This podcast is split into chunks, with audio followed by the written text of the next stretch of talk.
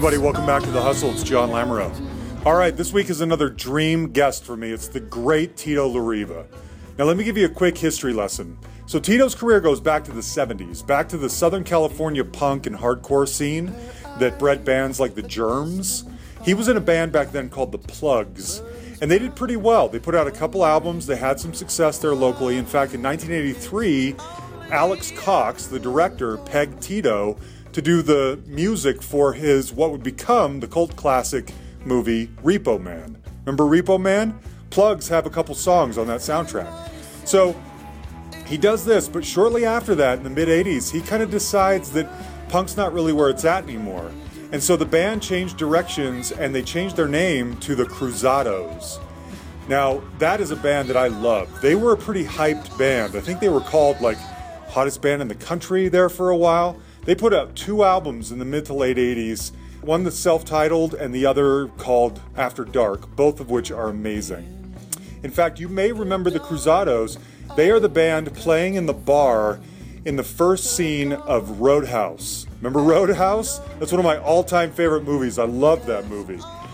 The third album starts to come together in the late 80s, and of all people, Clive Davis decides to put a stop to this. Now, anyone who listens to this podcast regularly should know by now that half the time Clive Davis might be a genius, but the other t- half he doesn't know what he's talking about. And this is one of those times. So Cruzados come to an end, and uh, eventually Tito starts another band, which is still going strong today, called Tito and Tarantula. And they are pegged, you may remember them from in 1996, they were the band playing in the bar in that movie From Dusk Till Dawn, that iconic scene when Salma Hayek is dancing with the snake looking as hot as can be. They are playing this song after dark in that scene. So you can tell by what I'm saying that movies are almost as big a part of Tito's career as the music has been. In fact, he's done a lot of acting, he does tons of movie music. And this guy's career, I'm not kidding, it stretches everything from porn to Pee Wee Herman. It's incredible. I, I, tried to cover as much as I could. I could have kept him for hours. I love this guy, everything he does. So hopefully you enjoy this. Hopefully you get turned on to some great music. I was having an issue with my phone, so for part of it, I'm on uh, speakerphone. He called me from his home in Austin, Texas. So I got to kick it off with a with something I hope you find as interesting as I do, and I mentioned this to Johnny. So a couple of years ago, I'm sitting on the couch and I'm watching TV mm-hmm. with my wife, and I'm thinking I'm thinking about you. I'm thinking where man, I like the Cruzados. And you guys were unfortunately one of the ba- a band I didn't recognize at the time. I came around to much much later. Thankfully or unthankfully, thanks to the internet, you can find stuff much easier than you would have before. You know what I mean? So yes, your music's yes. really hard to find, which I want to ask you about more later. So anyway, I'm sitting on the couch watching TV with my wife, thinking about you, just thinking, man, I would love to know where the Cruzados are. I would love for them to know that I care about them and I like them and where in the world did they go and how how do you ever tell somebody this? And all of a sudden you pop up on the screen on the TV. My wife and I are watching Top Chef and it's Oh. the season that they are in Austin, whatever year that Uh-huh, was. uh-huh. Yeah. And I can recognize you. It's not featuring you. It doesn't say your name or anything like that. Right, right. But I see your face, and I'm thinking, no way.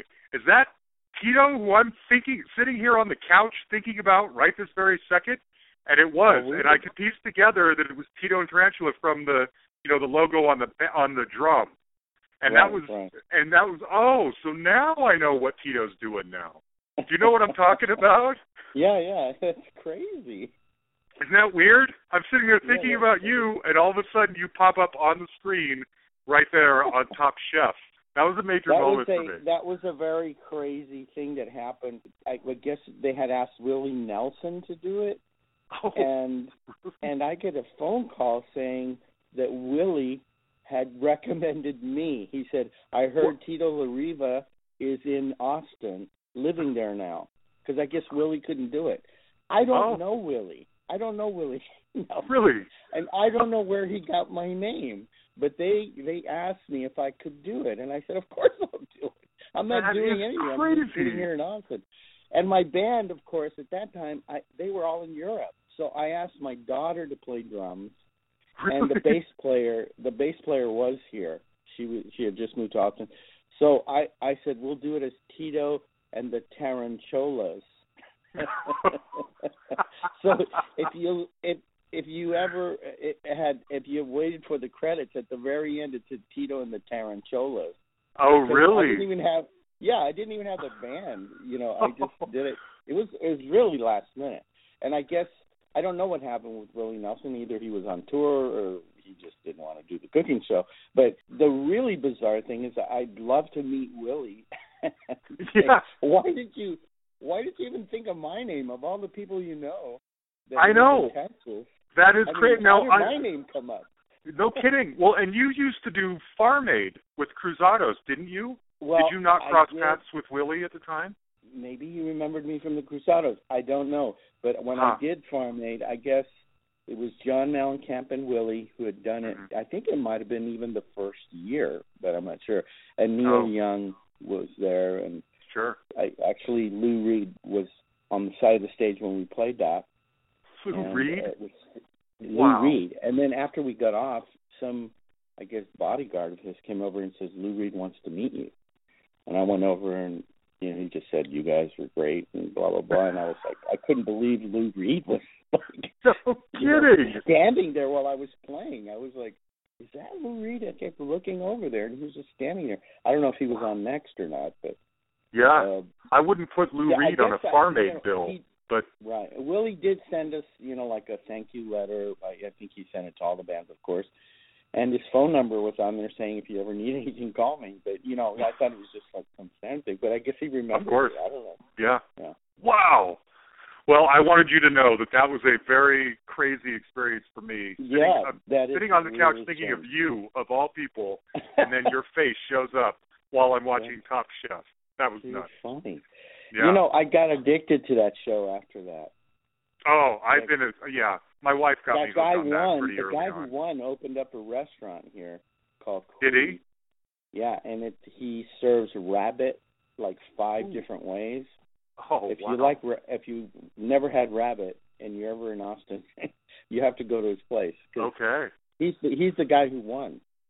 Yeah, I'm trying to remember. I they all kind of blend together because I've watched Yeah. Pretty much from the beginning. But um, yeah. wow, that's crazy. So, I mean, not to get too inside baseball on this, but Yeah. are you are you guys literally, you know, they're putting out some kind of a party for the guys to Mhm. cook. It's all obviously somewhat staged for the show, but are you Mhm. really the band of the house band of this party, or are you kind of performing when No, the camera we- is on you? How is it working? Yeah, what they did was they wanted because Austin was the music supposedly capital of the world, they Uh-huh. wanted to have some sort of music and of local Austin bands or I guess Willie would have been one of them. So it was just a stage thing. We just played I think we played a couple of songs and that was it. And had some barbecue. Yeah, there you go. Some good food. Right on. And I I think that that that particular episode that woman was taken away in an ambulance and there was, Oh, all, there was a lot of drama. There was Oh, a lot of I, drama see, I don't even remember. Wow, that's Yeah, crazy. yeah. Yeah. Wow. Well, anyway, I've been dying for years to tell you that little story. I know, crazy. such a weird coincidence. Okay, so I don't normally do this because I I don't I don't always try to start from the very very beginning with one of my guest Uh-huh. stories. I figure a lot of that stuff is out there, but I Mhm. in your case I am only because your as you dig into your your specific career, it's tied so closely with movies, and Mhm. I'm guessing the first big thing that sort of you know made you a name, a, a name Mhm. outside of the punk scene in Southern California would have been Repo Man.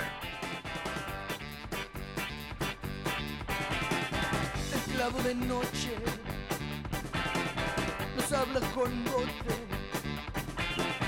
nos hablan sus manos, noche tras noche, noche tras noche,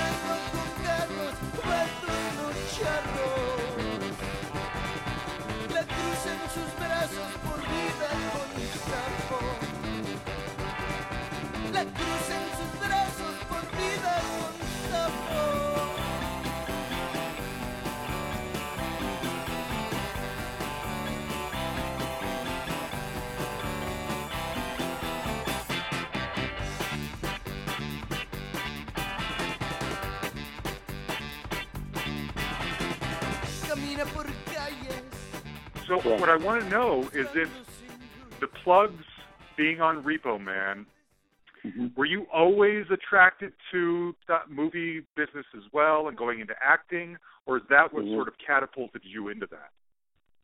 I was the president of my drama class. I did a lot of plays. When I got to California in the 75, I was part of the Equity Theater and I was doing plays through, you know, just auditioning. So I was always on the stage doing either theater or dance. I also was part of the Contemporary Modern Dance uh, Company in Mexico City. I had studied Mm. dance. So I was doing that kind of stuff very early on the punk dance started in 77 i think but i was already working doing theater and film Oh, okay.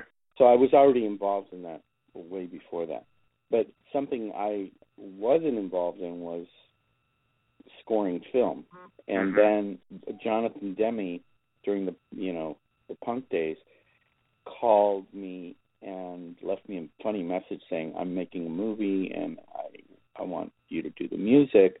And I thought it was just some quack. Right. So I never I never called him back.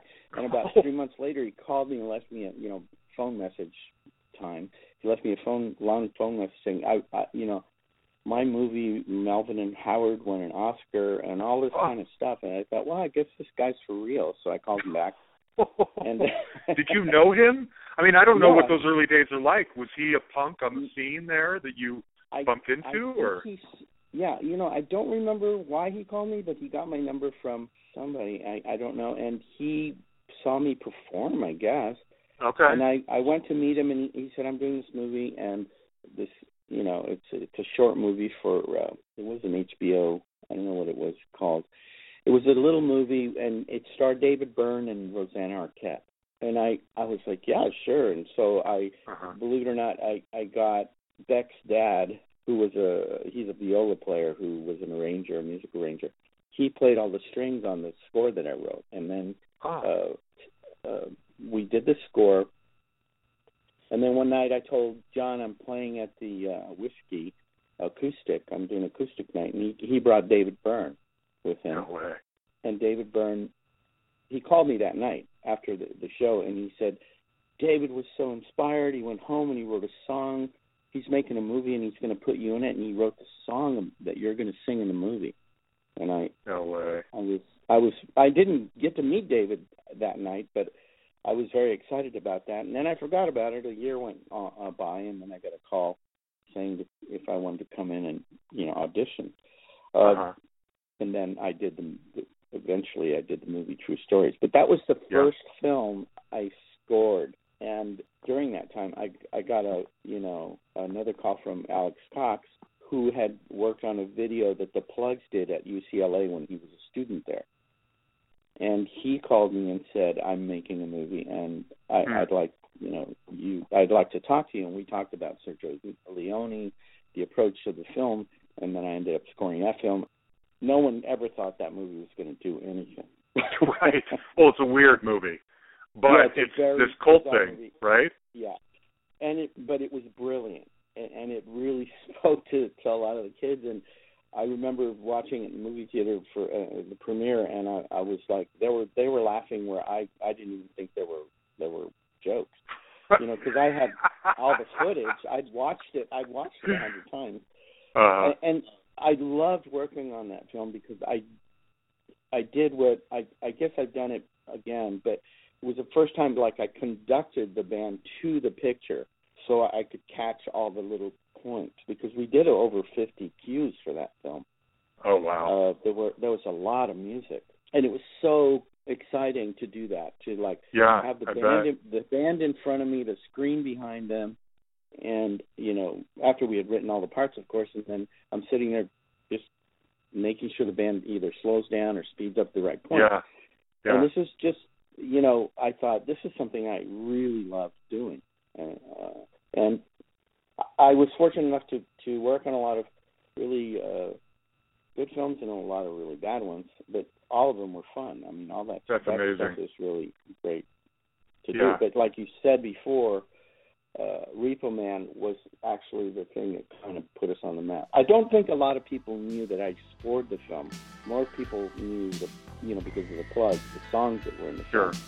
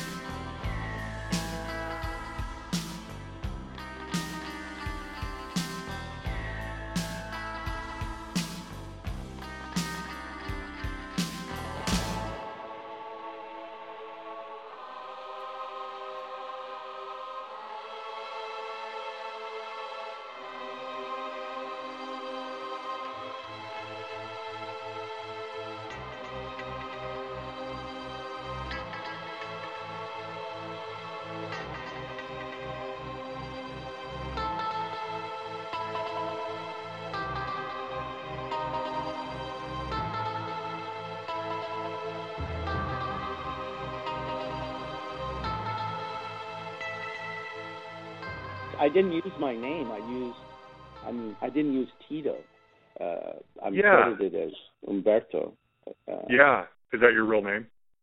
That's my yeah, that's my real name. Okay. And I Okay. used that because I wanted to separate it from, you know, being the band. You know, Sure. but This is a different thing you're doing over here, sort of a Yeah. different persona. Yeah. right, right. But that's where the seed was planted for yeah.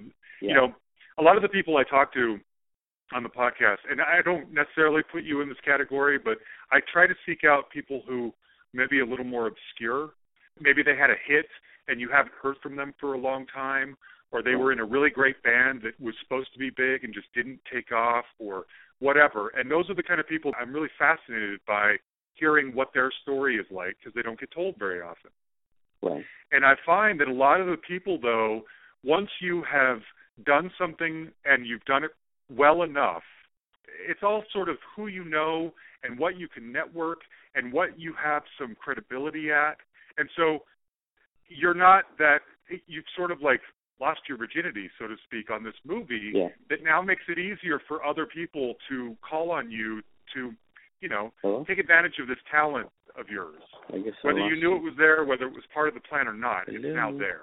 you know, this is the beginning of a of plant of a seed being planted in your mind that there might also be a movie side to your music career as well, or is that just a one-time thing, and who knows if that ever Mhm. happens again?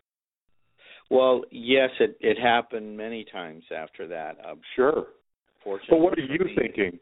Are you thinking now I want to pursue this, or are Yeah. you still just a musician and that was you know kind of something cool that happened to you? Right. Right. Well, I guess I didn't really pursue it, which is I Right. I guess why I'm uh, considered under the radar kind of a person. I, I didn't have an agent like a lot of these guys get to hustle them into Mhm. do other films, things like that. Uh, I didn't do that. I I just kept doing the Plugz, and then eventually the Cruzados And uh, incidentally, after I did Repo Man, I thought this sound, I love this sound. And me and Steve Hufsteter, you know, changed the the, the band. We started Really? it, the punk scene had kind of hmm not that it ended, but it, it was kind of going in a weird direction. You could Yeah. feel there was a lot of things were changing, and we went to New York. I sold a bunch of guitars, and we went to New York and lived there for three months, and decided, you know, this is the sound we like. This kind Mhm. of spaghetti western kind of thing at that Mhm. time, and we we changed the name of the band from the Plugz to the Cruzados. But the same guys, except Right. we were now the Okay. Cruzados. I wondered uh, about that. and- yeah, and the and the sound did change. It was a lot, Yeah. you know, of that spaghetti western guitar, and kind of a, you know, romantic. I don't know if Sure. it was romantic, but dramatic, you know, kind of thing. Yeah. And it had a lot of my roots too, which was growing up in Texas. There was a lot of hmm blues kind of things in there too. So it, it really did influence my band sound as well, not just mm Yeah. film. And Well, and as far as other films, they just started coming around, like little Right. short films or uh things like that. And you know, I think even before now that I remember, I can't remember what the time frame was, but I remember, and it might have been before Repo Man. I scored a porno film. You did? Yes, and it won best porno film of the year. Really? And and it was it was called New Wave Hookers. oh. Yeah, it was called New Wave Okay. And this girl from because I don't know if you know this about I was part of the original Pee Wee Herman show. I did. Yeah. Yeah, I did yeah. know that.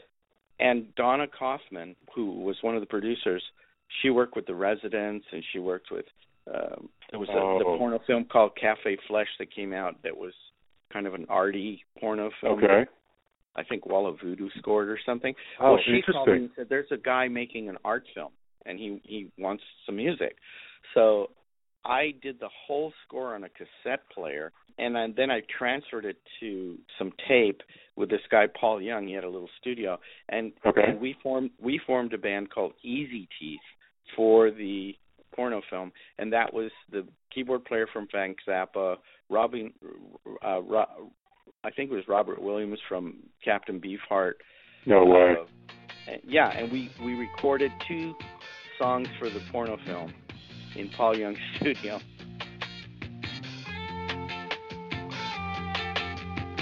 I got this fire burning inside me. Cause of love I lost in the alley. She appeared, she disappeared into a cloud of graffiti. Graffiti. She electrified me. Hair stuck in the sky.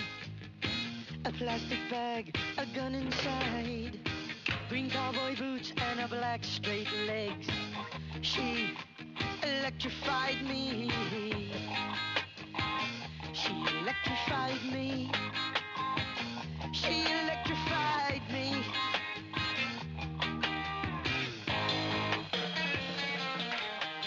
You have to stop me here, but it's a long story. But No, that's the cool. porno film, the porno film had Traci Lords in it, and and she Oh, was six, sure. she she was 16, and they pulled the film because you know you know Right. got busted.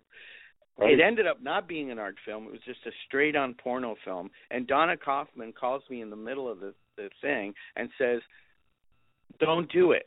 It's it's not an art film, it's a porno film. And I said, It's too late. I got the money already Right. and I'm I'm already doing it. Yeah. She she was really embarrassed about it, but Wow. I did it and I did it anyway. Many years later, fast forward twenty I don't know how many years, this guy calls me says I'm writing a movie about that mo- about that era, and it's called uh, Boogie Nights. I want to interview you about what happened during the making of that film. So I go over to the guy's house and he's got posters of Traci Lords everywhere, Uh-huh. and and he has posters of the film of New Wave Hookers. I don't even know where he No got way. it. no he way. was obsessed with this movie, and you know, Really? he, yeah, we we chatted for a while, and and then I assume this is Paul know, Thomas Anderson that you're talking to. Yeah, he was like this nerdy kid who was into Traci Lord. Wow. wow. Isn't That that, is crazy? nuts. Yeah. That is nuts. I mean, it's totally crazy. And, So, and, I- and then the movie comes out. John John Doe's in it. I think he's right. John Doe has a small part in it. And I'm going, wow, the world is so small. And the movie was amazing. I I had no I've idea never- that's what it was at. Never seen it, but that's was- crazy. Yeah, it's So a, it's were a you- really I mean- movie. Along those same lines, were you being uh, approached to do more porn music as well? Well, no, because uh, like I said before, I I I I'm not the type of person that has a that had someone looking out for me. Everything I've ever done has really come from kind of just performing or people saying, "Hey, remember that Yeah. guy?" or you know, Turning whatever. people on, right? Yeah, it's not like I had somebody out there going, you know, calling people every day. That's amazing. Wow. Yeah. What a beginning. Cool. Man, I had no idea what I was in for when I asked you this question. That's great. That is great. Okay, so we got to get to the Cruzados. Like I said, they were a band. I remember sort of in the background ephemerally hearing some songs here and there and liking them okay, but not really paying super attention. But then when, and again, uh, you know, I I guess I have to apologize for this, but once uh, the internet and sort of downloading and piracy and all that kind of stuff took off, it became an opportunity to sort of like, oh yeah, there was that band that I always heard good things about. I should check them out, you know, rather than Uh-huh. having to spend tons of money and and Sure. on stuff that you may or may not even like. And that was sort of the wave, you know, 10, 15 years ago when I really started getting more into cruzados. What was the deal? I mean, you mentioned changing the style and changing the name and sort of starting fresh. You Mhm. guys were labeled as the next big thing. You're opening for a lot of big names, but only two albums and you're done. What's the story of the Cruzados? Well, I guess you know I I I told you we went to New York and we played all Mhm. like Philly, Boston, all those areas for we were there for three months, just trying to find ourselves, I guess. Yeah. And Okay. When, when we got back to LA, we got a manager and he put out, you know, we we did a record for we got a little deal with Enigma, us and the Chili Peppers. Oh. we Okay. Doing, we, we were doing our first records uh, simultaneously. Mhm. Uh, and then theirs theirs was done. Ours was done. The cover was made. It was getting ready to be printed, and we had uh, recorded this album uh, with George Tutko, this really great engineer who had worked with Hmm. you know uh, Rod Stewart and blah blah blah at Cherokee. Oh, cool. Yeah, and we we were really happy with the record. We thought it was really good.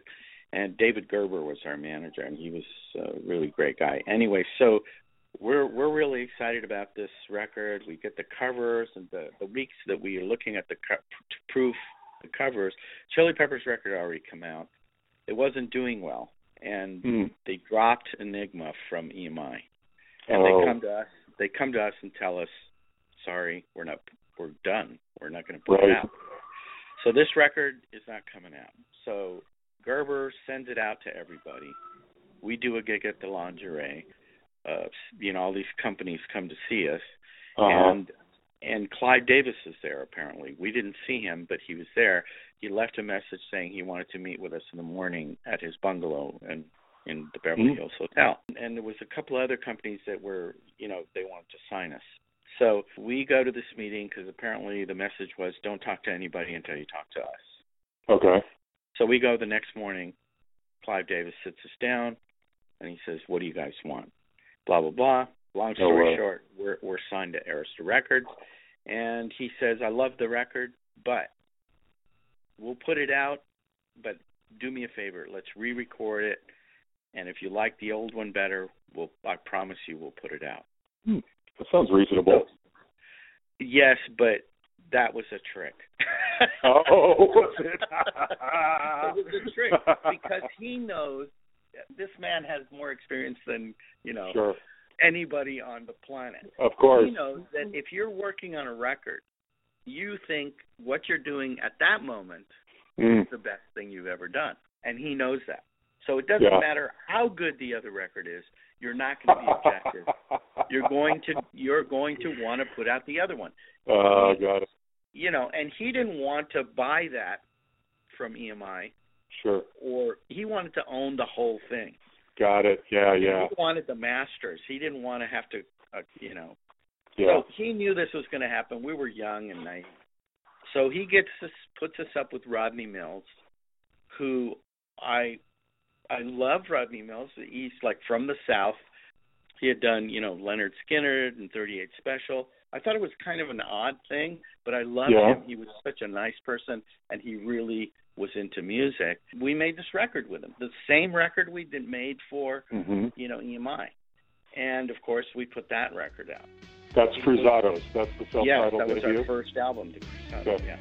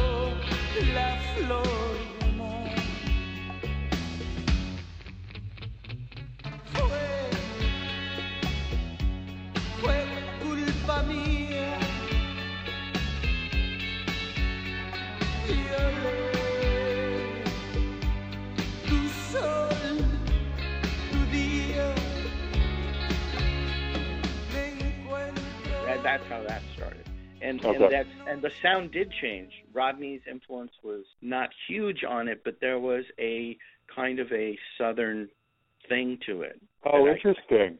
I I'm can't guessing even, there's going to be a little more of a of a sheen or a more of a professional production feel to it. But it sounds like did it did it change your style that much? it it if you heard the first record, the the EMI record, which Mm-hmm. I don't I don't even know where that is, but Oh, wow. that from what I remember, it just had more of a raw kind of a Plugz. You could Oh. hear the Plugz. Hmm. You could hear the Plugz in the in the in the music, Mm-hmm. and and in in the Rodney version, you don't hear that at all. You hear something really tight and really well constructed and very powerful. He Mhm. really knew how to make things sound good on radio. He really understood that, which I had no clue. Were you happy with it? Were you happy with it? Yeah, very, final- very happy. Okay, And good, very- good. Yeah, very happy and very successful. I Okay, think good. uh what I I guess I couldn't see I couldn't see into the future, but what happens is you try to redo that again, Mm. you know. Mhm. And I think if if we would have had the EMI record out, and of course this is all silly to think this way, but if that EMI record came out, I it would have evolved in a different way. I think I would Yeah. have had probably gone in more the direction of my my LA roots, which was the punk scene. Probably. Yeah. Yeah, Probably. it would have been more Repo Man like. Yeah. Well, and that's you know. I always think of this period, those that mid '80s, as the high point for what I always call heartland rock, which is that that Springsteen, Mellencamp, Bruce Yeah. Hornsby, even Brian Setzer is putting out "The Knife Feels Like Justice," which is a heartland rock to me album. Right, That's right. the highlight. uh, and and I put you guys in there, and that's a that's a compliment from me because I that's a great period of rock. Just there's some southern influence to it. It's heartland. It's middle America. It's meat and potatoes, and you guys are doing that. Um, I don't even know though when songs like "Hanging Out in California" come out. Are the Cruzados? I know you're opening for people, but are you getting some momentum that's making you think something special is going on here?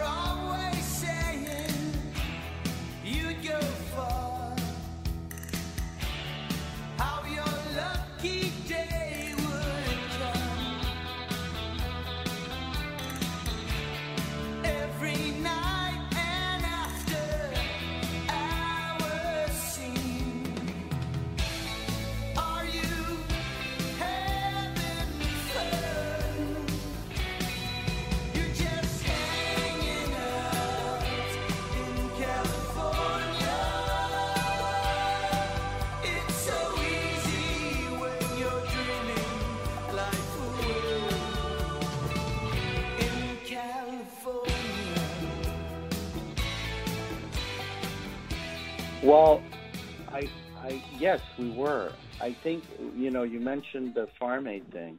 That moment was when I realized that what we were doing was it's it's kind of what you said. There was something going on Mm-hmm. when we when we broke into Bed of Lies, which was our single of the second Cruzados album. Mm-hmm. There were seven hundred. I'd never played for seven hundred and fifty thousand people before. Oh goodness! Wow. And when I we started the song, the crowd started.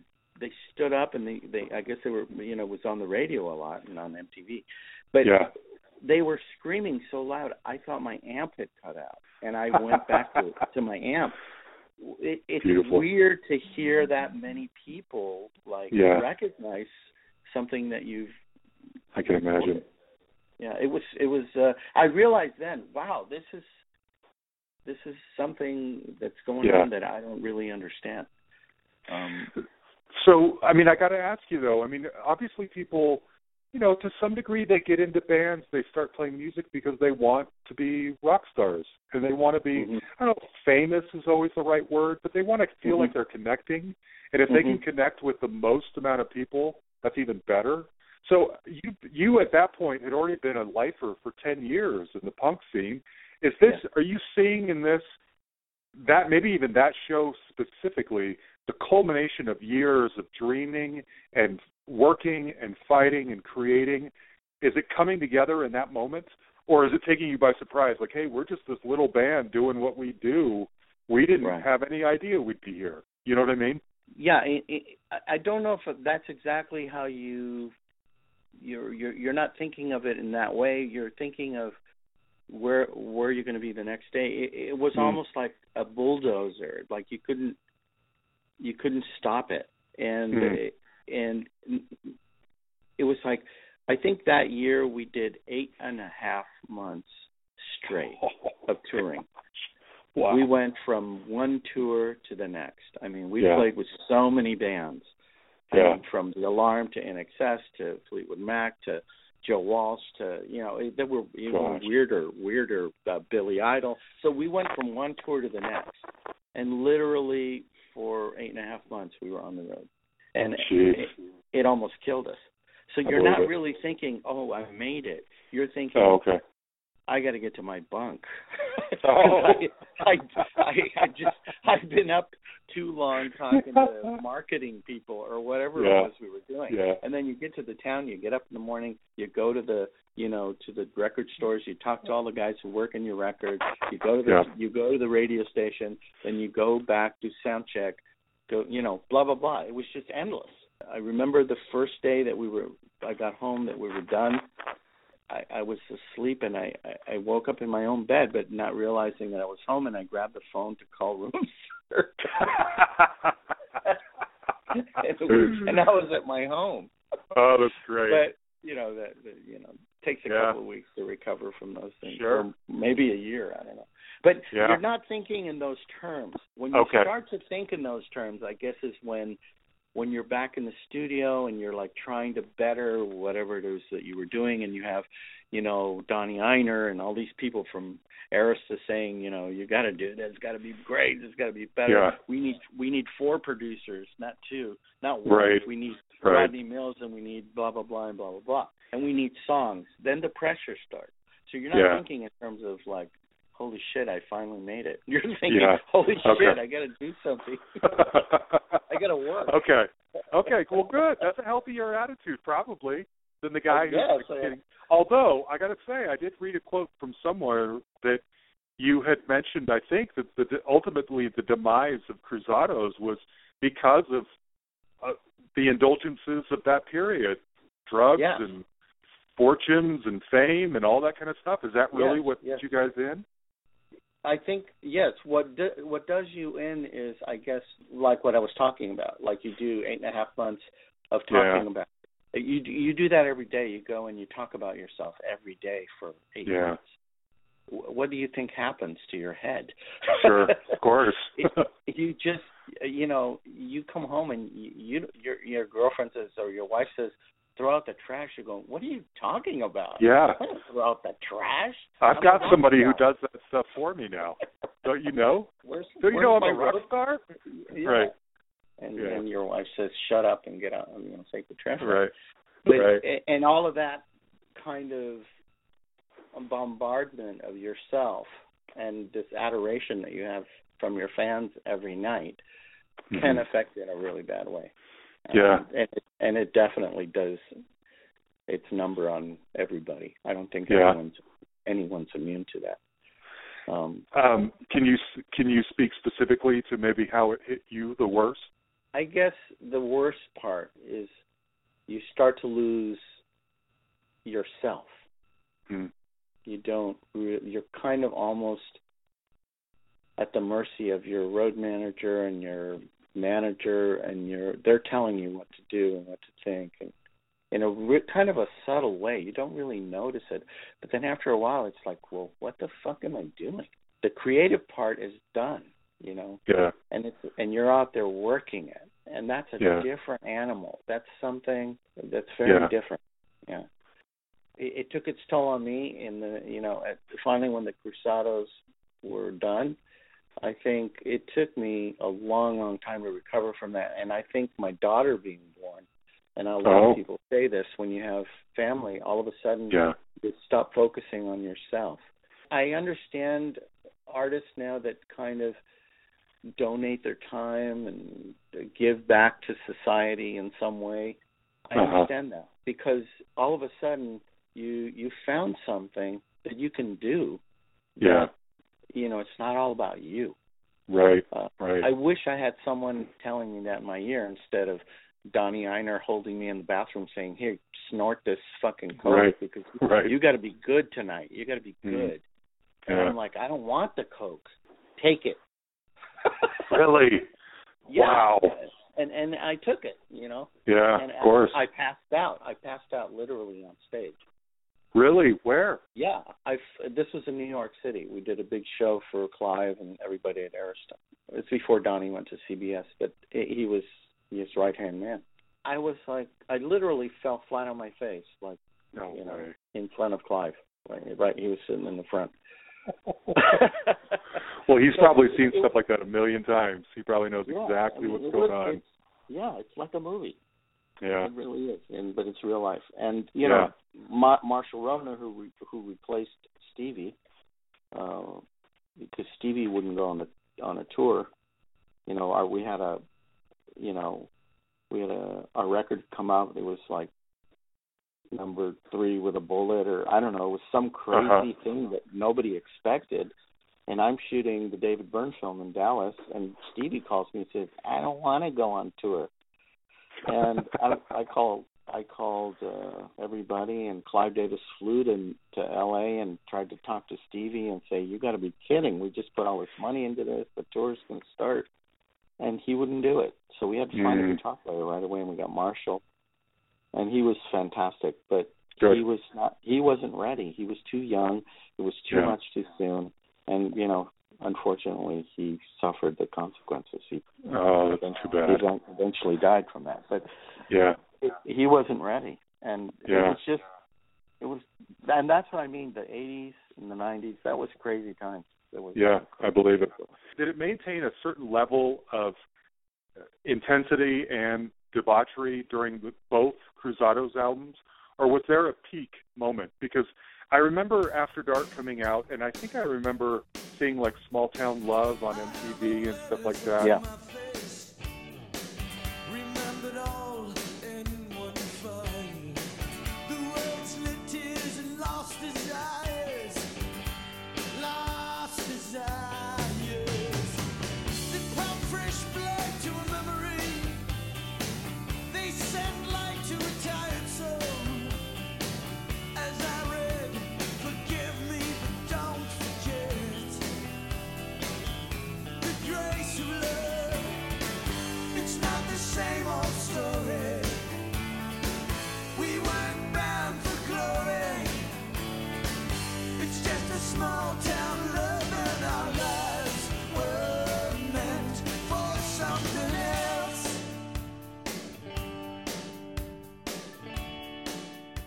Was your profile being raised, or did it, you know, was it getting even crazier or bigger?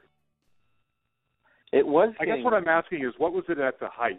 What was the height of Cruzados, excluding that Farm Aid show? Because I can't remember any guess- real like top 40 hits.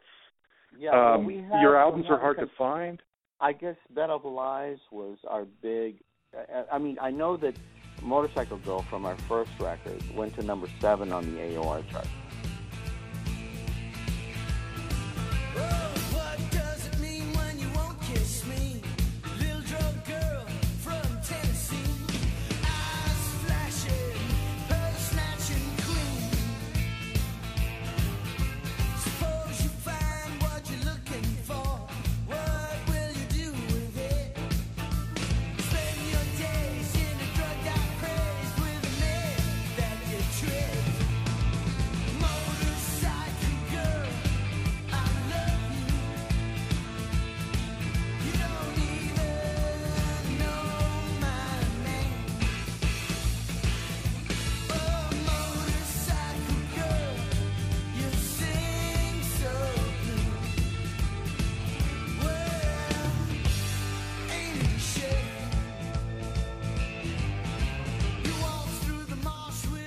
And did. then I- Okay.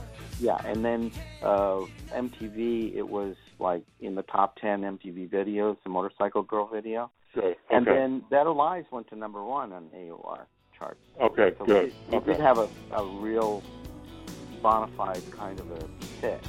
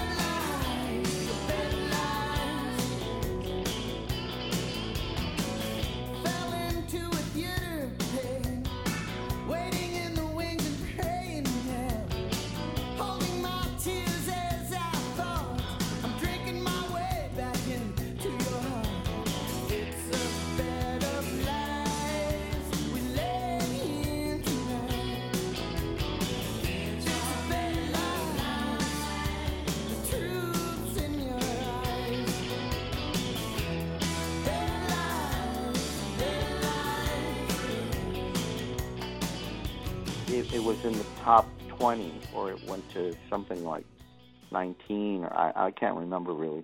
But I know it was up there. And Better Oh, Lies good. was the number. Better Lies was the number one video in on Okay. MTV. It did go. I was trying to find that information. And I couldn't, which made me wonder Yeah. if it wasn't if it didn't hit those benchmarks. But it sounds like it did. No, no, Okay. we we hit some good ones, and uh, Good. and it was we were doing really well. The third album is that we started doing when we recorded that record. That's when everything kind of that's when Got it. Clive dropped the ball on us. For example, Roadhouse, the movie, had our Yeah. song at the beginning. It wasn't on the on the soundtrack. It was kind of weird. Yes. That now okay, so you you brought me there, that's where I was going. Uh-huh. Roadhouse is one of my favorite movies of all time. I know that it's cheeseball, but it's the greatest No, no, no. cheese ever. I love it. And your song is not on the soundtrack, which really pisses me off. And it's not out there, you know, it's not I don't know where you'd get something like that. So it was that song which I'm all of a sudden blanking on the name of it. uh, Don't throw stones. Don't throw stones, yes.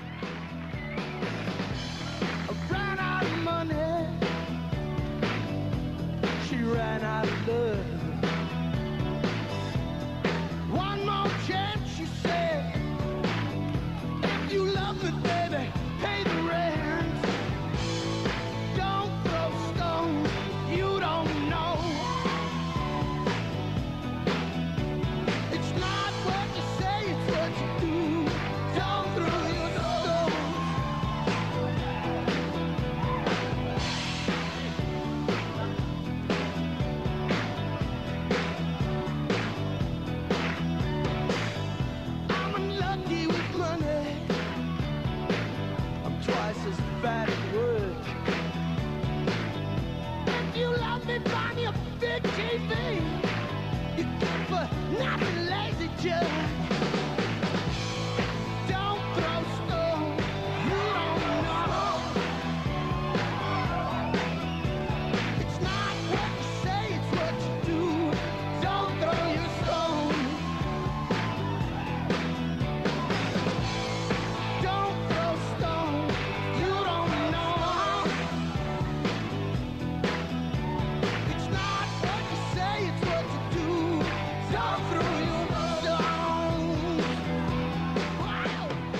that meant to be launched like the third album that never came out?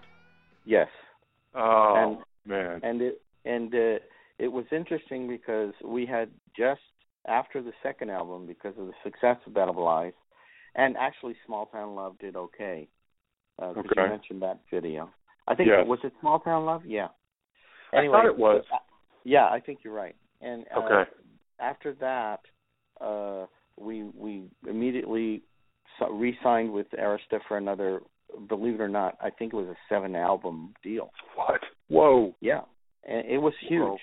You know, I was shooting a film as an actor. I was shooting a film in Chicago uh, with um, John Travolta, it was a, a film where I had a co-starring role as the villain. It was a big deal for me too. Really? Uh, CAA, CAA became my agent, and uh, I, I had a you know like an agent. I had like a Yeah. I was like, and so I had this co-starring role with John doing this film about a dog that you know uh, a fighting dog, and and I'm the bad guy in it, and I get a screenplay from I, I guess Arista sent it to me. Joel Silver was looking for music, or he's making a deal with Clive or something, and I get this song and uh, this script of Roadhouse, and I read it, and I thought, wow, the script's really it read really great, and Yeah. uh, and there was a thing about where they the car goes by and they throw rocks at a sign that says "Don't throw stones at the sign," and, and the sign's all beat up.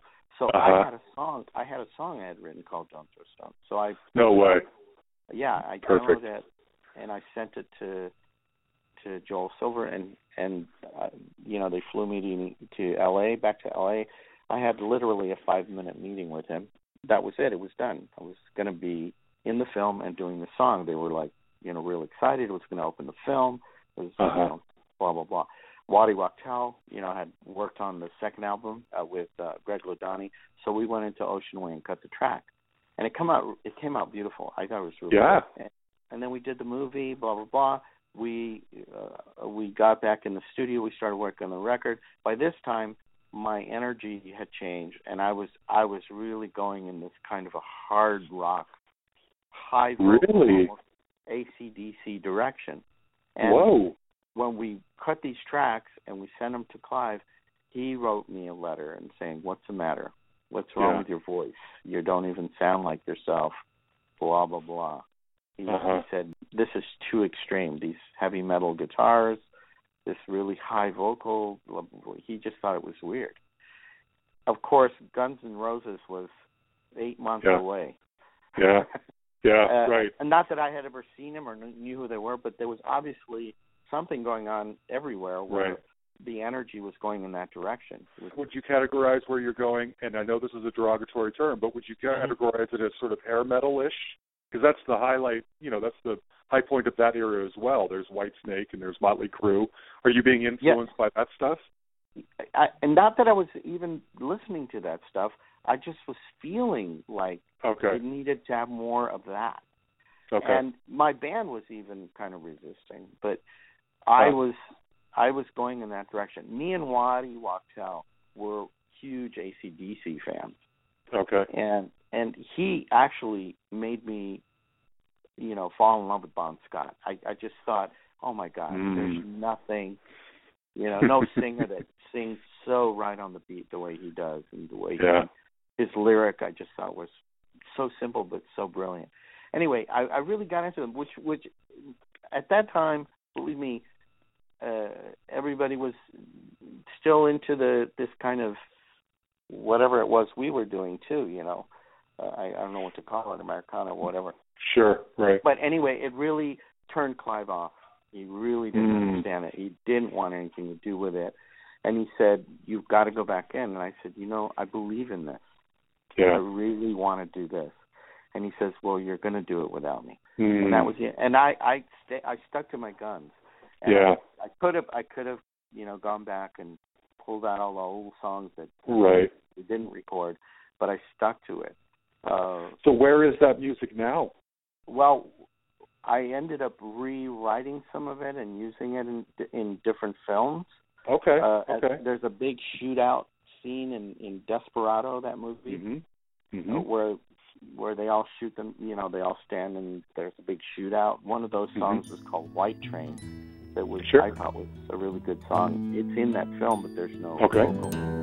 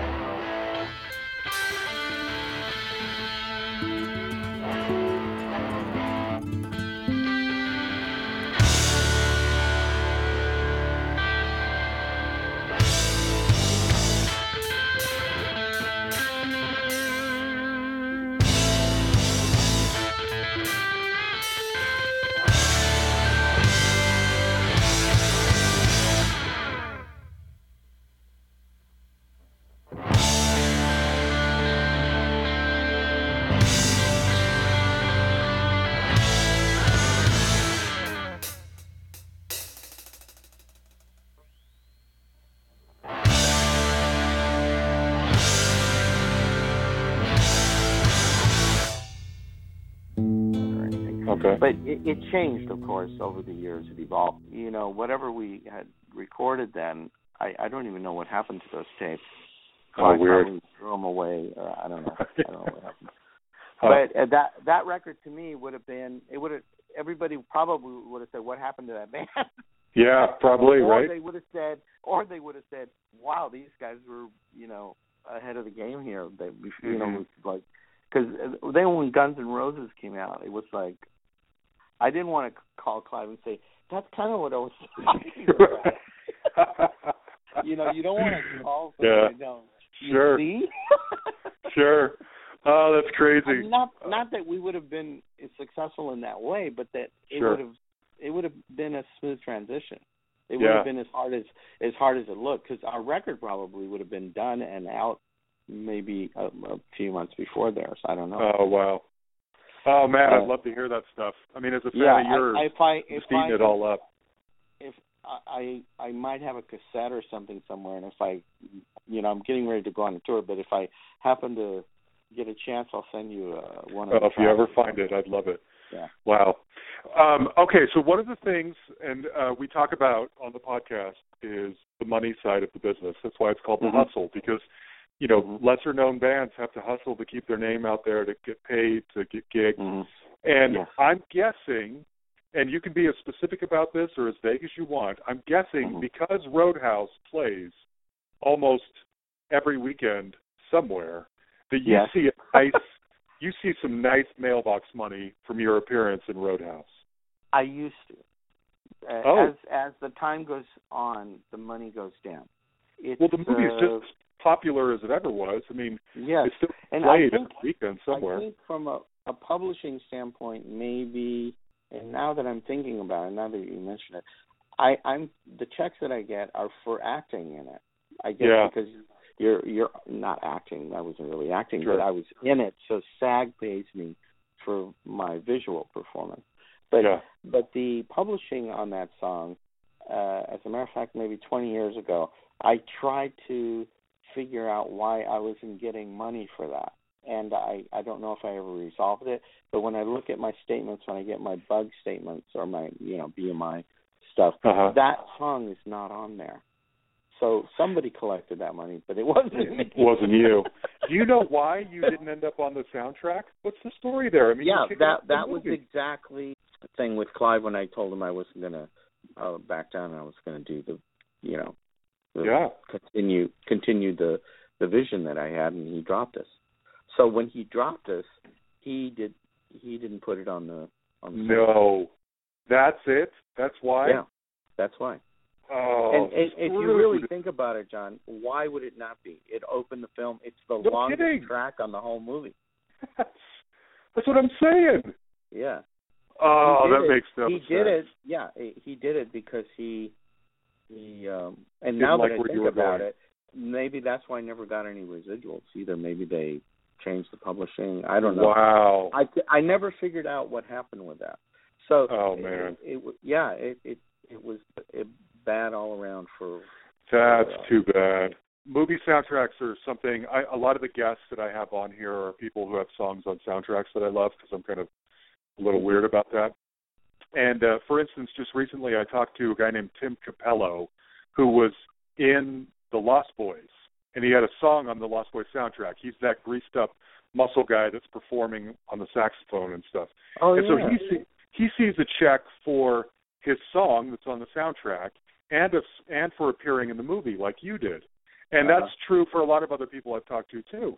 But yeah now the Roadhouse soundtrack, I guess slightly lucky for you was not like a million stellar or anything like that. right, right. But it makes no sense for you not to be on there. Yeah, I I thought it was weird, and it, it was definitely Clive saying, you know, hey, if you don't play my my way, then why should I? Ah, that sucks. You know, why should I do this? And you know, Well- Joel Silver, when I met with Joel Silver for, to do the film, uh, that five minute meeting I had in his in his Uh-huh. uh, office at Warner Brothers, he basically said, you know why you're in my movie? And he said, Clive Davis gave me a lot of money to put you in my movie. Really? yeah. Oh, wow. yeah, it's a you know, And then I, he screws you. you like that. Uh, well, it, I don't know if it's screw. It's just like I didn't play. I, you know, we're we're.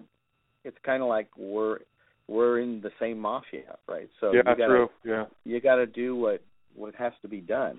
You do. Yeah. You put you put your time and energy and money into two albums, and then your third album Mhm. doesn't isn't giving you what you've invested in.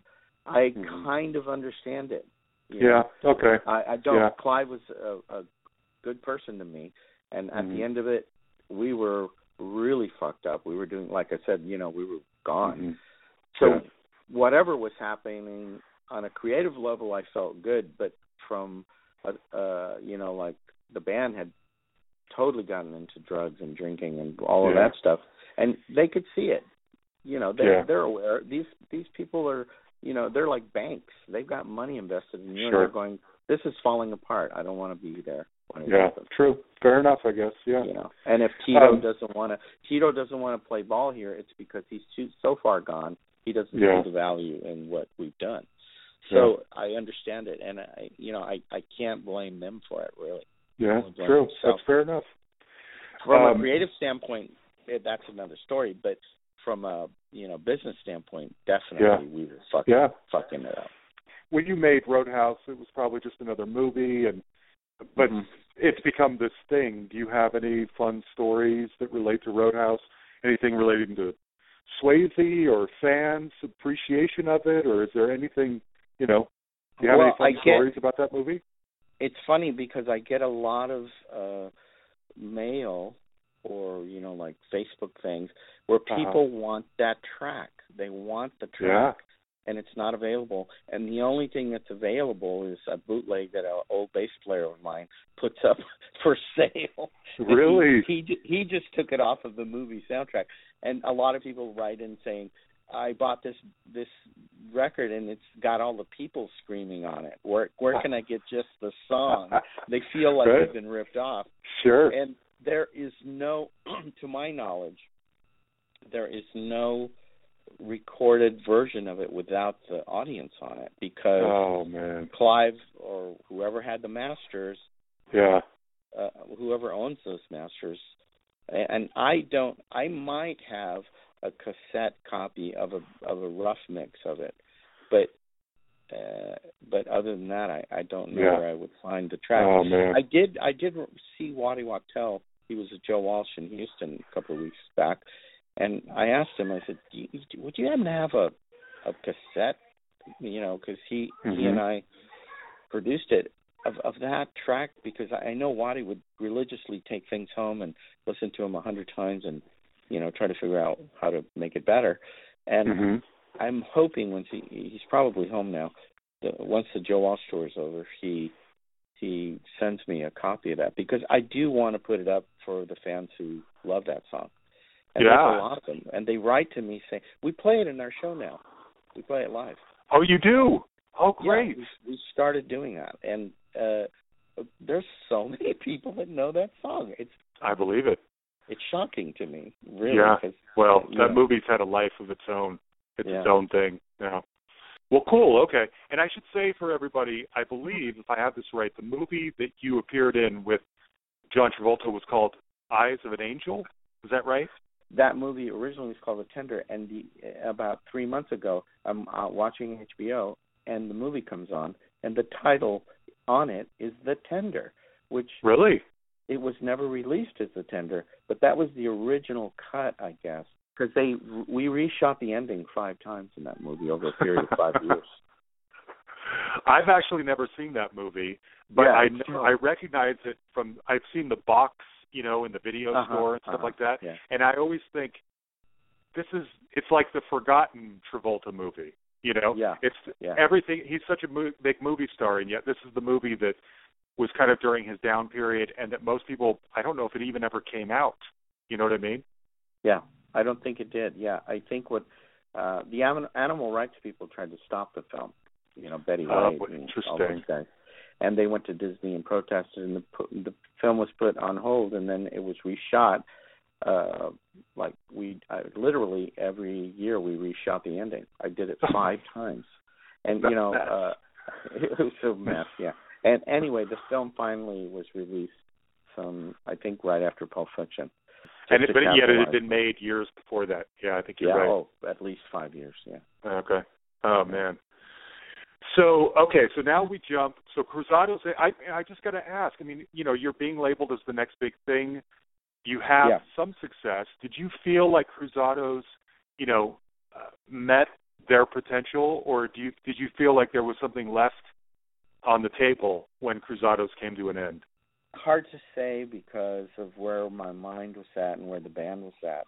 The Mhm. abuse was so, you know, high that it, the perspective was very strange.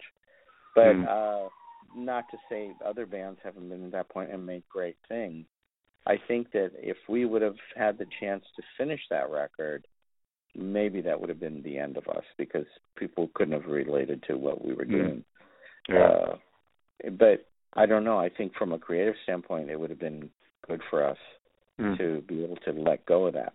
Once you we were dropped, everybody got demoralized. You know, everybody Yeah. got like even you know, uh I don't know. We didn't go to rehab right away or anything like that, but Mhm. it wasn't it wasn't to the point where you know you, like Guns N' Roses. You know, took yeah. twenty years to make the the next record.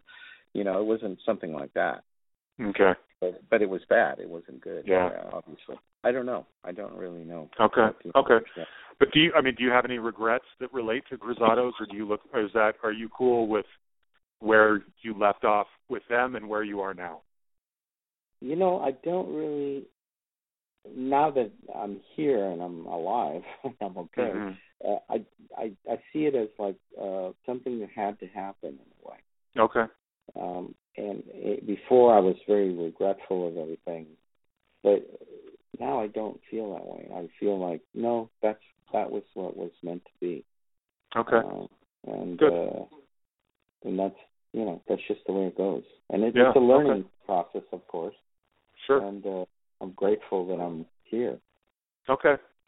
So, I mean, the next, you know, Tito and Tarantula, I don't really know the level of success that the band has independently from the movies that you've, you know, participated in and done the music for. I Mhm. think, if I remember right, it, it looks as if you have a pretty strong, big fan base in Eastern Europe, of all places. Mhm. Okay. So how did um, how did the relationship with Robert Rodriguez start? And then again, I mean, I'm assuming just like with Roadhouse, you appear in From Dusk Till Dawn. It's a key Mhm. scene, but you don't know that that's going to come to define you for the next 20 years after that, Right. Right, right, exactly. Well, what what happened was after the Cruzados broke up, I didn't want to do the big rock thing anymore, and I started just writing music and playing, performing in LA with friends and sitting in chairs. We were Uh-huh. standing up. We were just do, just writing songs, and whoever you know, my friends would come and play. Uh, you know, either actors or like Richard Edson, who I did a film with. Uh, that, that that one with John Travolta, we became friends, and he, used to be in Sonic Youth. He was the, one of the original drummers. Hmm. So we start we started playing together, and then uh, I produced a band, uh, and I liked the guitar player, and we started writing together. So we had this little thing going. And one, uh, you know, uh, one day a friend of mine, Charlie Midnight, who I was a co-writer with on some stuff, he said, "You guys need a name." You know, so we came up with Tarantula, and we did a lot of films before meeting uh, Robert. We, Hmm. we, I still was in the film thing, doing um, so, a few uh, scores and stuff and songs, and I, I was working on a film with um, uh, this guy. What do you- what is called in the soup? Alex uh, Rockwell, and Okay. and and we were doing this film. Uh, I was scoring the film, and the band was in it too. We were like this funny Mexican band, and there was a guy. Quentin Tarantino had a small part. He was a bartender in Hmm. the in the thing, and we met, and I went to lunch with him and Alex. And the funny thing is, we're having lunch, and Quentin doesn't shut up. You know, he's talking the whole time about this this idea he has about this guy he gets you know he shoots his wife in the head and she's like in a coma for ten years and then she wakes up and the first thing she says is kill bill Uh, and and this is an idea he has for a movie, right? And we're sitting Wow. around Thai food, and I'm thinking this guy is really stupid. that, that's the. word. I just was sitting there going, "This is really dumb." Anyway, Uh-huh. so blah blah blah. Uh, just a coincidence. I'm uh, that month. I'm doing this benefit to raise money for Latino, you know, things with Martin Sheen and Raul Uh-huh. Julia and all these all these Mexicans, and and Cheech. I had worked with Cheech on on other things on films and I Born in him East LA, right? Yeah, we that's our band. On Yeah, that's right. I haven't seen that movie in years, but I Yeah. I uh yeah, that's right. You're in that. Okay. Yeah. Yeah, so I'm in it, and we did the song, the, the theme, right? so, Oh, Uh, oh, I didn't realize that. Took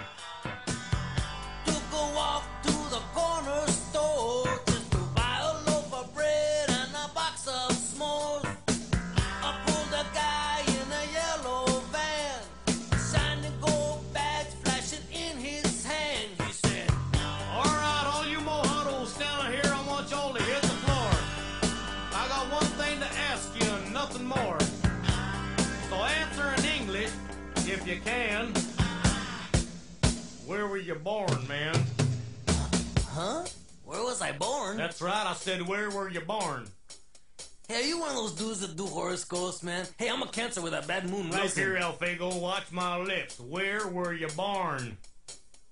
I was born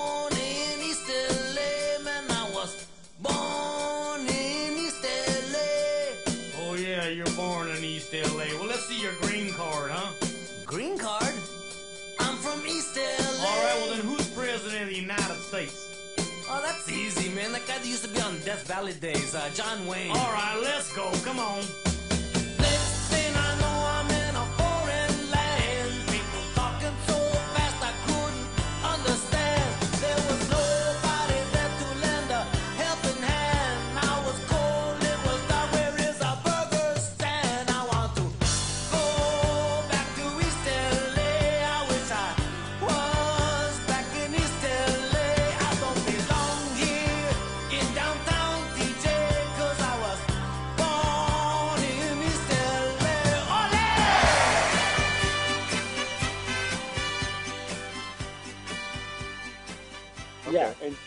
He's there, and he goes, "There's this kid over here. He wants to talk to you."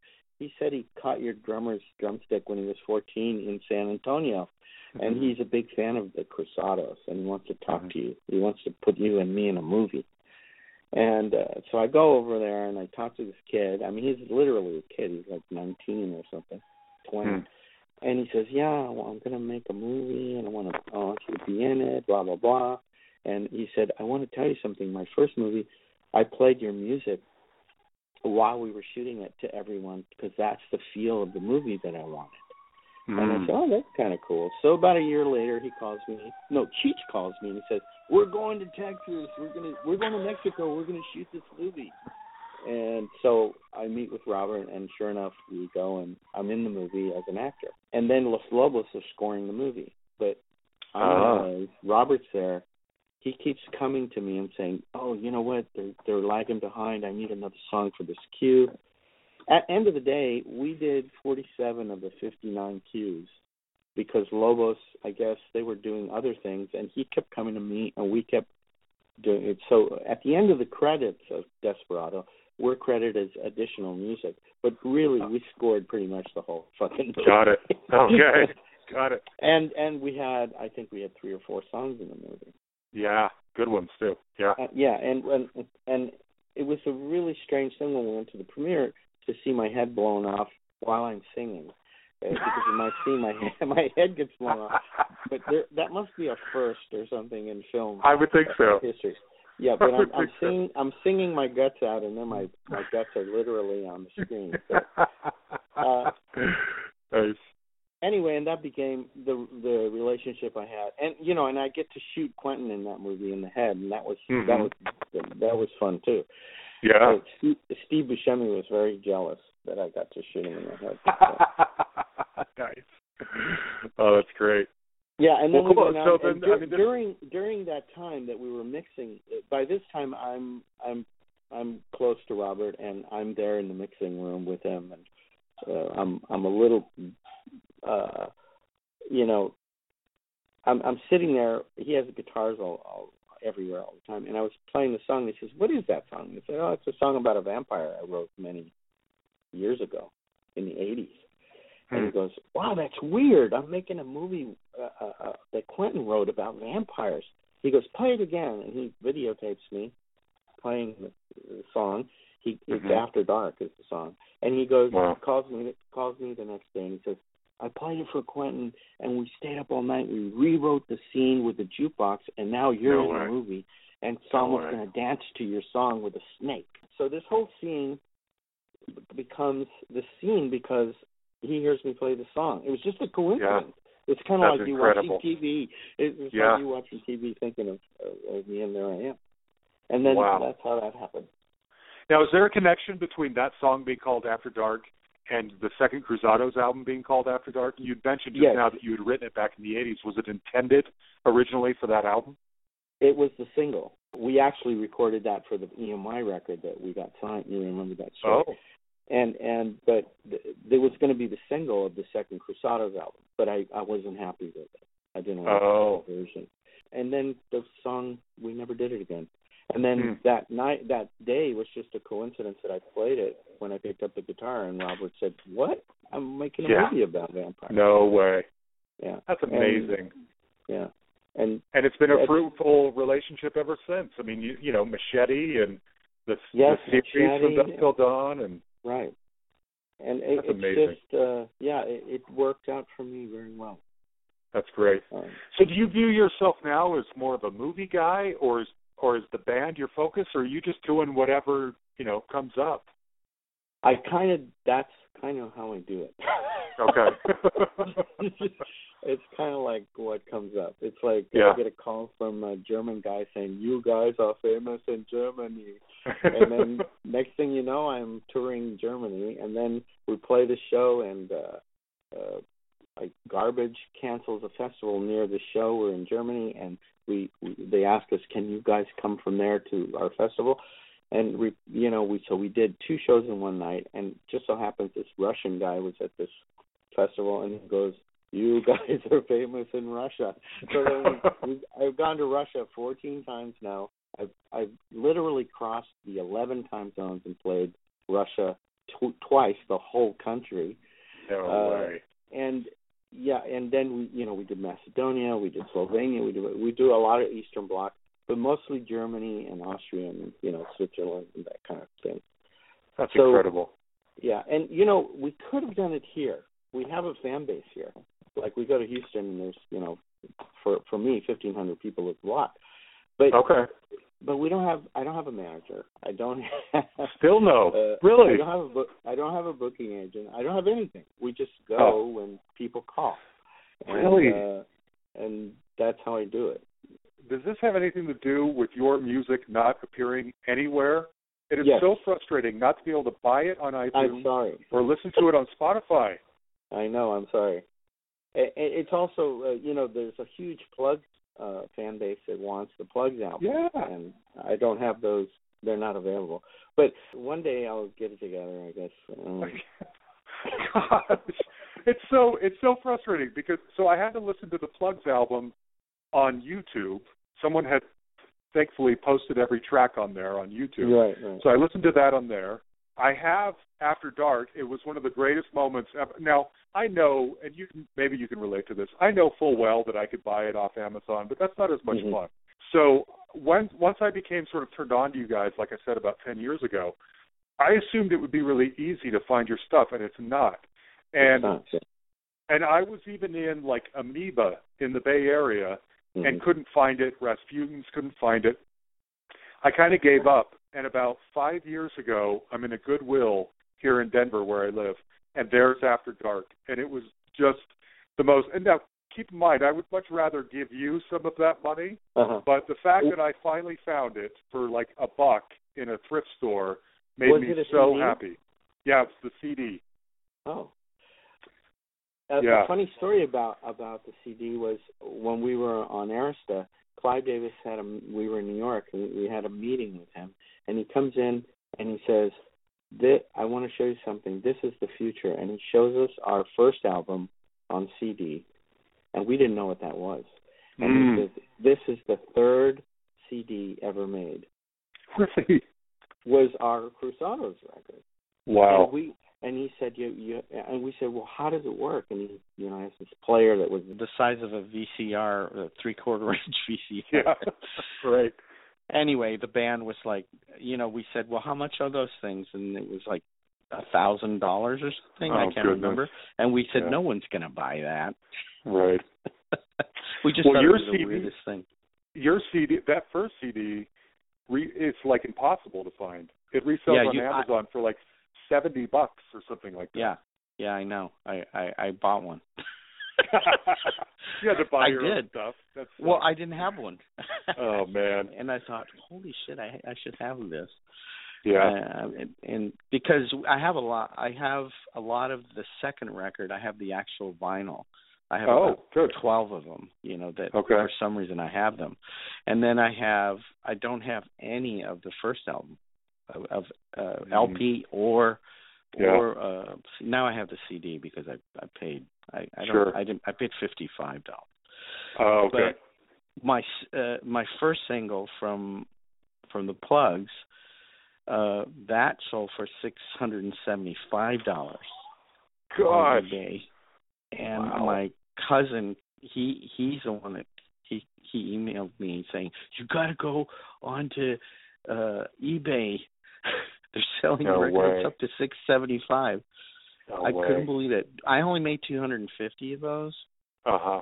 and and I guess uh you know I went to Slash Records before they were Slash Records they were a Mhm. uh, magazine and I went to them and I said you know I don't have enough money to buy an ad but I'll give you half of the records I make and I'll put your label on it Oh. and Steve Steve Samiof goes uh oh okay and Bob Biggs says I like the kind of record company idea Uh huh.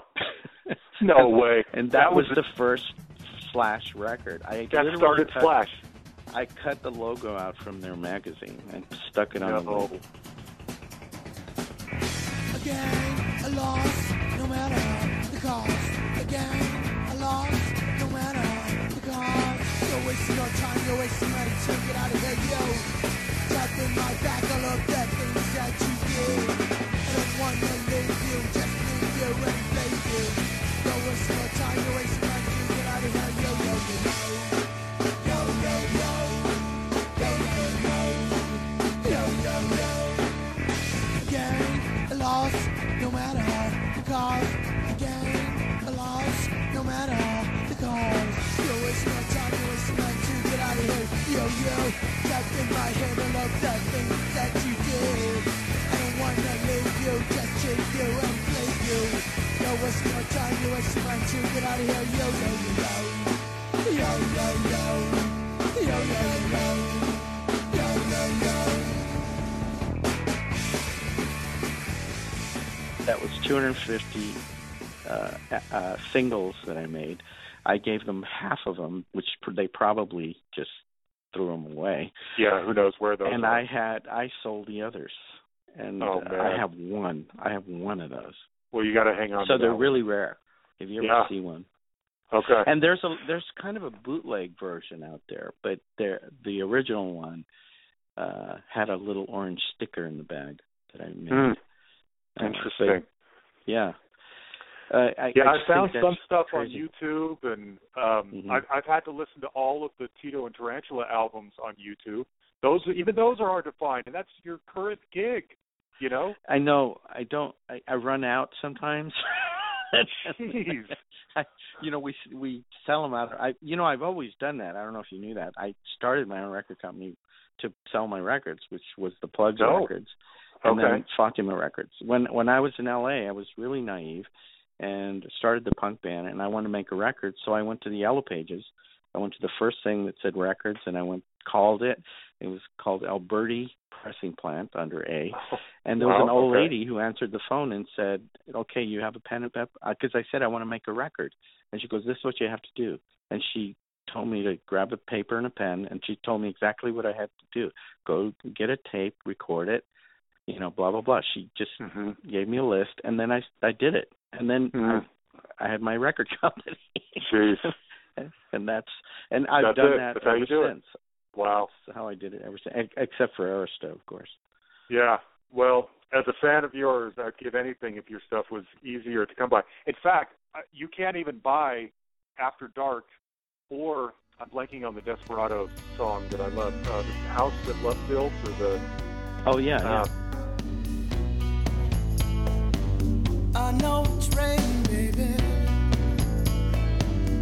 stripped of all my pride. I stand here at your door, sick of all the lies. Oh, let me come inside. I couldn't see myself.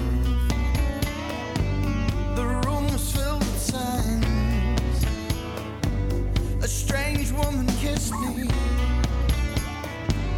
A tattoo in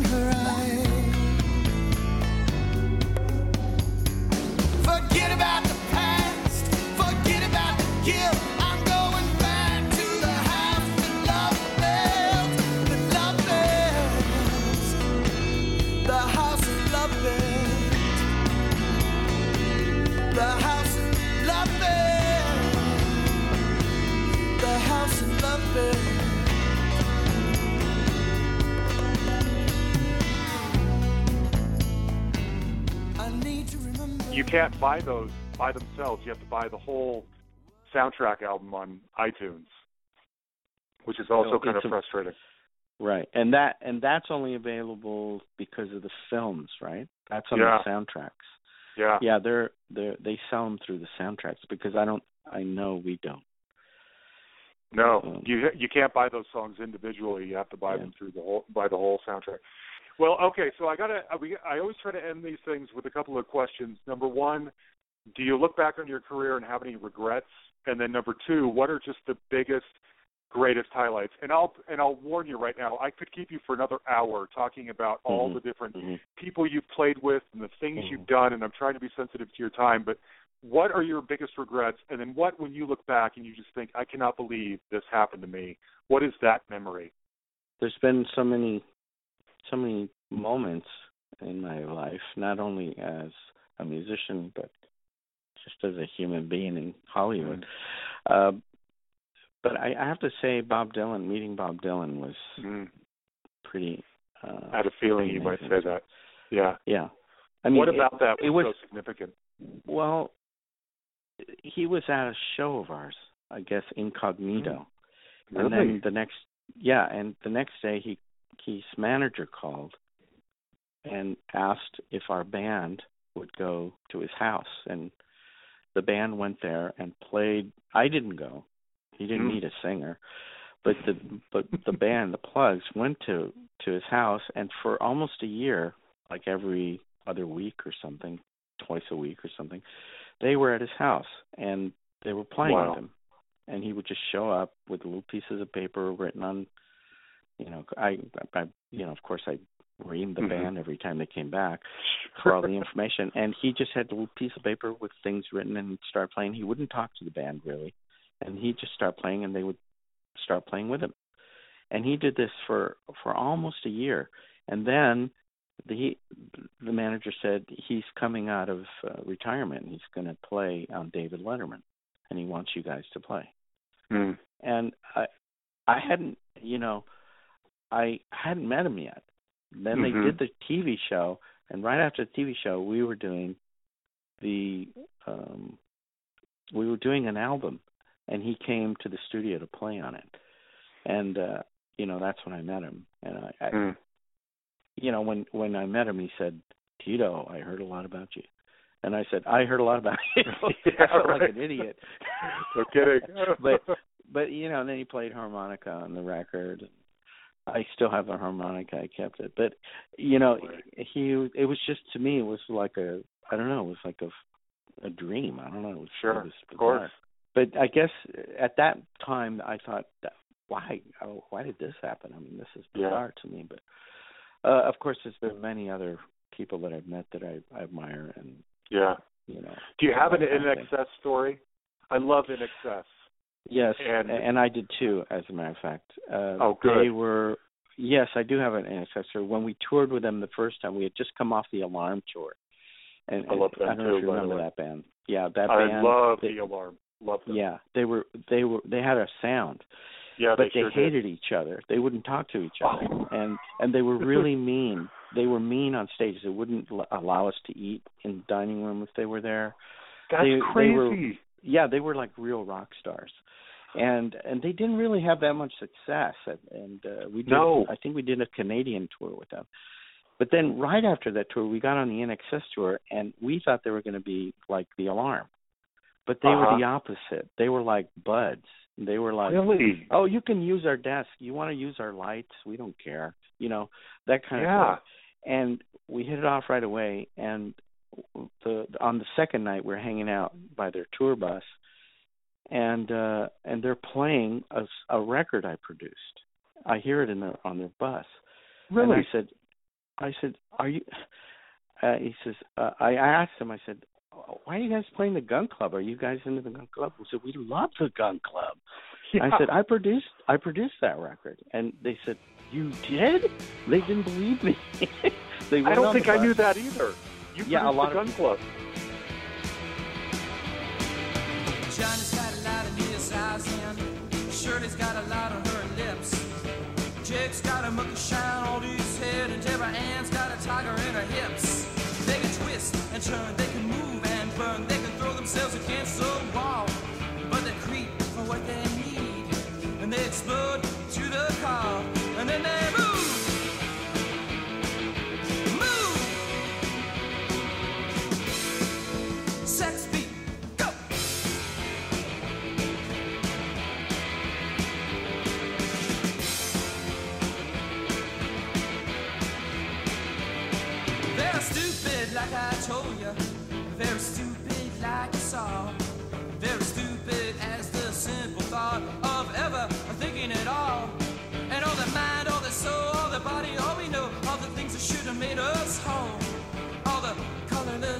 colorless was only so it could go and move.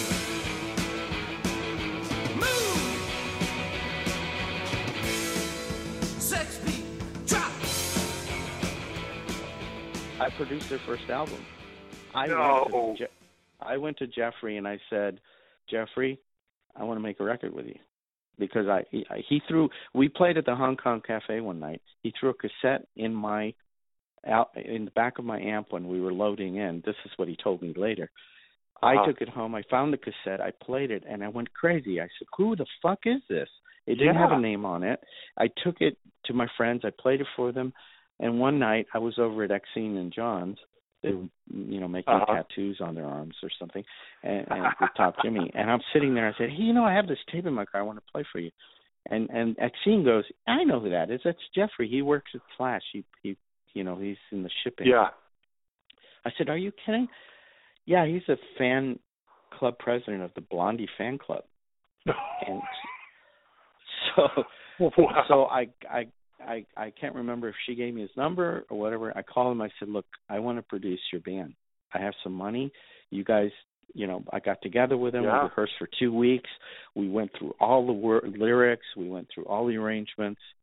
We got great equipment. I, I had uh, Noah Shark and Max, who produced its first two Tom Petty records Uh huh. they we got a studio and they they engineered it and we went in there and recorded um this album then I, I i ran out of money because i had my Uh-huh. record company fatima records i had i had Okay. produced another band called the brat i did the, i produced the pee wee herman soundtrack record blah blah blah but Nice. but then I, I ran out of money and i i went to bob biggs by this time slash was full blown Yeah, they were a record company Yeah. and I said, I got this record and I, I'm done with it and I really love it. I can't put it out. Do you guys want it?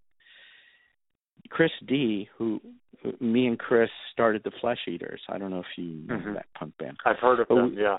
Yeah, we we started way back. He was working there as a writer, and Bob said, "No, I don't really like it." He heard it and he didn't like it. But he said Chris D really likes it, and he wants to start a subsidiary label to put this out called Ruby because way. Ruby Records did not exist. So Chris says, "I love the record, but I want to remix and recut, you know, four of the tracks." I Uh-huh. said, "Fine, I don't care." So we went Yeah. in, recut four of the tracks, uh, remixed it, and then, uh, of course, when the record cover was done and everything comes out, if you look at the back, my name is at the very bottom. No and you way. can't see it. You can't see it, but it says Chris D, produced by Chris D. But at the bottom it has my name, you know, really tiny. No but that record was my production. I did that record. So That is a great. A buddy of mine gave me that, and so I only have a digital copy of it. buddy of mine gave me that album maybe ten years ago, and just said, "I Uh-huh. think you would like this." And of course, I did, but I I didn't. I've never done the research to know all that stuff. yeah, no and nobody way. nobody knows that I did that. Literally. I mean, there's a few people that read the fine you know, the fine print. Sure. and and then after I I told INXS, you know, that that was the record that I produced, that was it. We were like yeah. we were friends and when they started their tour in Europe for uh uh, well, we did the Listen Like Thieves tour here in the states, Yeah. but when they Mhm. started their tour in Europe for the big record, I forget the name. of it. X Yeah, or they Kick. I'm called- sorry. Kick. Kick. Kick, yeah. They Yeah. called me in the middle of the tour saying, "We cannot stand our opening band. Would you guys Oh. come out here?" So Really? I, yeah, you know, uh, we did it. We we we actually out of our own out of my own money from my publishing money, I paid for that tour to get everybody to Europe. No way. It was the greatest thing we ever did. Yeah, it was. Ah. They were incredible. They were Oh, Good. they were a great rock band. A lot Oh, of people I thought they were kind of soft, but they were not soft. They were a fucking No. kick-ass band. They were They were, and I don't think they get the credit they deserve. I think No, people they don't. write them off as a pop band, as if Yeah, even writing great pop songs like they do is easy, which it's not. And No, I just. I think they are just underrated and underappreciated for the level of quality to what they were doing, and and it really kind of drives me crazy because they are better than they deserve, better than people think that they are. Yeah, and and if you didn't see them live, you didn't get it because I got to see them once just before Yeah. Michael died. Yeah. Oh, really? Yeah, Yeah. They were they were amazing. They were Yeah. unbelievable, and they were real great guys. I mean, I. I, I can't say enough great things about them. Oh, good. I'm glad they were great it. to their fans. They were great to us, and they were just they were a class act. Yeah, I, it's so sad what happened to Michael, but I know. you know, I know. that just that comes. That with really sad. Yeah. Yeah. Uh, And I'm surprised to hear that you was say that my about Mike INXS Peters. story. That's how we Okay. bonded through Good. the I'm glad. record. Had Yeah. no idea. Oh, that's a fun story. Well, cool. Well, Tito, I I've kept you so long. I love you a lot, Oh, that, and that's okay. I'm so grateful. it's like will- I said, I just kind of go with the flow. well, I can tell, and I'm glad you went with my flow. And I'm so grateful. I just love you a lot, and everything you do, I think, is interesting, and a lot of it means so much to me. And uh, so I just really, Thank you, John. I appreciate I that. just wanted to let you know that and make an effort to try and turn some people on to some great music if they don't already know it. Thank you. So- Thank you very much. I Thank you. it. All right, there you have it, the great Tito Larriva. What a huge honor that was for me. I love that guy. I'm going to keep this really short because I want you to hear two outro songs versus one that we normally do. First up is a incredible, epic live version from 1986 of the Cruzados playing their song Just Like Roses. I think this is amazing. It showcases how incredible every member of the band is, but especially guitarist Steve Hufsteter. It's incredible. I hope you like it. After this is probably my favorite Cruzado song. It's called Time for Waiting, and it includes one of the all time greatest female backing vocal performances in history by the unmistakable E.G. Daly. Seriously, does anyone sound like E.G.? She, she is one of a kind. I love her. Anyway, thanks to Tito. Thanks to Yan for producing. Thanks to all of you for listening. Find us on Facebook. Find us on iTunes. The Hustle. Come back next Tuesday with another episode. We'll talk to you later. Enjoy the music.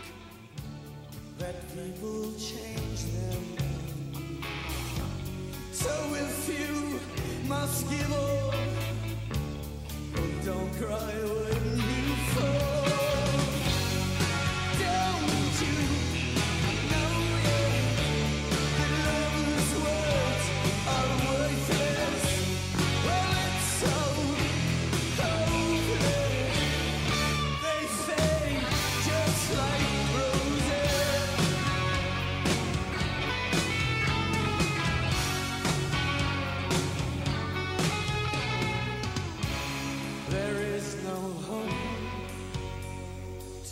know what's new. You must control.